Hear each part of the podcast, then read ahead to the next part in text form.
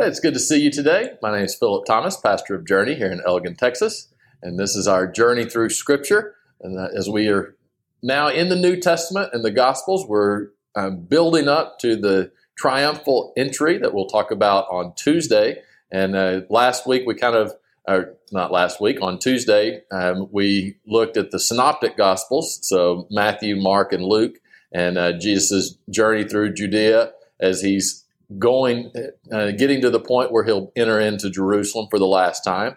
Uh, we're going to look in John and kind of his um, build up to Jesus uh, coming into Jerusalem. So we will be in John chapters 10, 11, and 12, um, and just part of chapter 12. Uh, so not not a whole lot today, but this is the the story of uh, Lazarus, which is a a very key point in the Gospel of John. In fact, it's the last uh, kind of big sign um, that Jesus is the Messiah.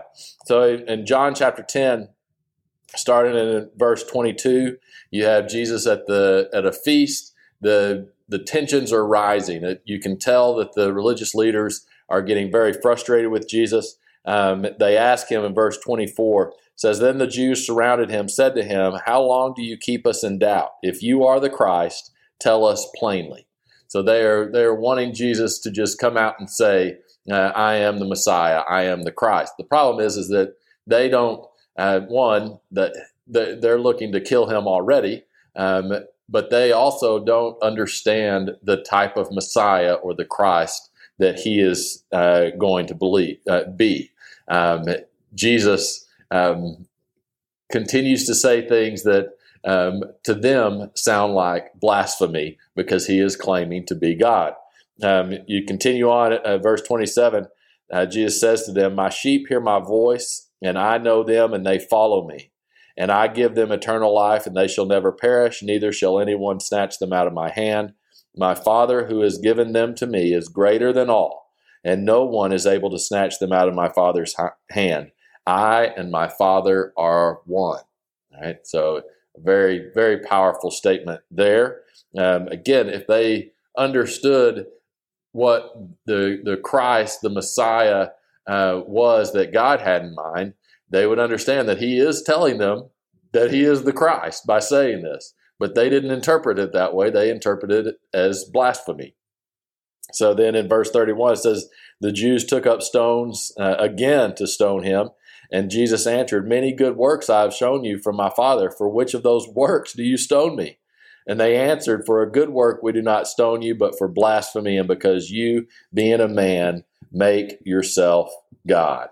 Um, and Jesus uh, continues to uh, push back uh, on that. Um, he says in verse 37 If I do not do the works of my Father, do not believe me. But if I do, Though you do not believe me, believe the works, that you may know and believe that the Father is in me and I in him. Um, they did not like that answer either. Um, so you can see the stalemate here. There's no way that Jesus is going to be able to prove to them that he is the Messiah because their understanding of the Messiah is something completely different. Um, and they, they will never be able to get past the fact that Jesus is claiming um, to be God um, and that basically sets Jesus's earthly fate. Um, then uh, you you continue. Jesus kind of leaves. He goes back to the place uh, where John had been baptizing outside of uh, Jerusalem, and then it says in verse forty one. Uh, of chapter 10, then many came to him and said, John performed no sign, but all the things that John spoke about this man were true. And many believed in him there. Right, so, so there are many who are starting to believe in Jesus, that he is the Messiah. Now, that is not the case in Jerusalem, but outside of Jerusalem, um, we are definitely seeing that. And then you have chapter 11, um, that is the death of, of Lazarus. Lazarus is the brother of Mary and Martha. Mary and Martha are very close to Jesus. We've seen them uh, before. Um, they they love Jesus very much, and Jesus loves them, um, and is is close uh, to that family. And they hear that he's sick, um, and and Jesus decides I'm going to go there, and he's kind of giving indications that this is going to be the the sign that uh, changes everything. I thought it's very interesting as you as you read all of this. You know, it's important to read the whole. It's a whole chapter of, of the raising of Lazarus from the dead. Um, and one thing that kind of jumps out to me in verse 12, it says, Then his disciples said, Lord, if he sleeps, he will get well. However, Jesus spoke of his death, but they thought that he was speaking about taking rest in sleep. So they don't want to go back because they know that the tensions are rising, right? They want to protect Jesus. Then, verse 14, Jesus said to them plainly, Lazarus is dead, and I am glad for your sake that I was not there, that you may believe. Nevertheless, let us go to him. So the disciples were kind of like, well, if he's just resting, then he's going to get better, so we don't have to go down there. And if he's dead, well, he's dead. We can't do anything about it. We don't need to go down there. Again, their concern is protecting Jesus. Um, Jesus is knows um, that his time is is coming, and and I, I love this. You know, as much as uh, um, Thomas gets criticized for being doubting Thomas, right? Because he didn't see, he wasn't with the group after Jesus rose from the dead. Here he says in verse 16 Then Thomas, who is called the twin, said to his fellow disciples, Let us also go that we may die with him. See, the, the disciples knew that things were getting serious. And I, I love the the loyalty, the love that Thomas clearly has. Says, you know what? If Jesus says we're going, we're going, and we can just die with him. Um, so the disciples even recognized how challenging and dangerous things were becoming. Um, then uh, uh, Jesus uh, gets there. He has an encounter with uh, with Martha, um, and um, um, Martha, you know, says, "Hey, I, if you would have just been here," um, and then Jesus says to her in verse twenty three. Your brother will rise again. And Martha says, I know he will rise again in the resurrection at the last day. So, you know, her understanding, she was taking comfort in knowing that that God would would uh, bring Lazarus to him at some point down the down the road. But Jesus said to her, I am the resurrection and the life. He who believes in me, though he may die, he shall live. And whoever lives and believes in me shall never die. Do you believe this? And she said to him, Yes, Lord, I believe that you are the Christ, the Son of God, who has come into the world. So, an interesting kind of encounter here where Jesus is basically saying, I'm, I, am going to prove to you that I am the resurrection and the life.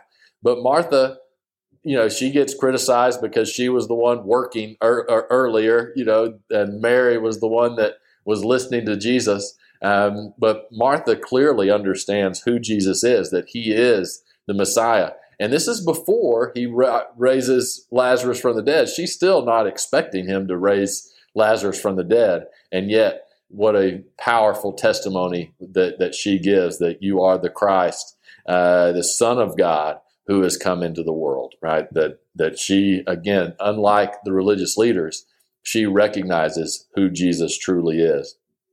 Um, then Jesus encounters Mary, has a conversation with Mary. Uh, this is where Jesus weeps because he is he just sees the the mourning and the grief um, and the, the gravity of the situation. And so he weeps with them. Um, but then he uh, goes to the tomb, says, Take away the stone. Um, Martha and uh, uh, says, uh, Lord, he's, he's going to be pretty stinky. Right, I, love that that that that, that John uh, puts that uh, in the the account. Um, you know, just to emphasize, no, he's been dead for four days Right? This isn't going to be pleasant. And Jesus uh, said to her, Did I not say to you that uh, if you would believe, you would see the glory of God? they took stone away uh, uh, from the place where the dead man was lying, and Jesus lifted up his eyes, said, Father, I thank you that you have heard me, and now that you always hear me, but because uh, of the people who are standing by, I said this, that you may be- that they may believe you you sent me. Now, when he had said this, he cried out with a loud voice, Lazarus, come forth. And he who had died came out, uh, hand bound hand and foot with grave clothes. Right, um, just re- really cool um, uh, encounter here that Jesus calls Lazarus from the tomb, um, and Lazarus comes out, and uh, and then they uh, you see that this actually makes things worse in verse 45 Then many of the Jews who had come to Mary and had seen the things Jesus did believed in him, but some went away. They told the religious leaders, um, and the religious leaders, if we let him alone, uh, like this, everyone will believe in him, and the Romans will come and take away both our place and nation. Right? So, just uh, pretty interesting uh, that they are uh, scared that uh, Rome is going to come and take power away from them because people are going to believe uh, in Jesus. And then Caiaphas, the high priest, said, You know nothing at all, nor do you consider that it is uh, expedient for us that one man should die for the people and not that the whole nation should perish right so they are justifying why what what they're doing is is for the best of everyone right? We can we can get rid of this one guy and yeah maybe we don't really have the justification to do it but we can do that. And that because we need to save everyone else. And so now they uh, kind of send out their spies and said, we need to find out when this guy comes close so we can see, seize him. And so then in John chapter 12, um, verses 10 through 12, you see uh, Jesus has kind of come back to uh, Mary and Martha and he's dining with Lazarus.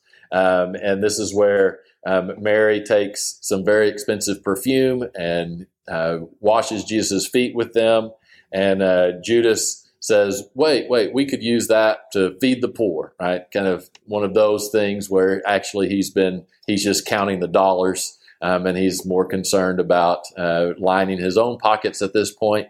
Um, and Jesus says, no, what she is doing, she's preparing me for burial. The poor you will always have uh, with you, uh, but not me. And, and uh, you know, kind of a, again, interesting exchange. It's also shedding light on Judas and, and who he truly is, that he has lost his way.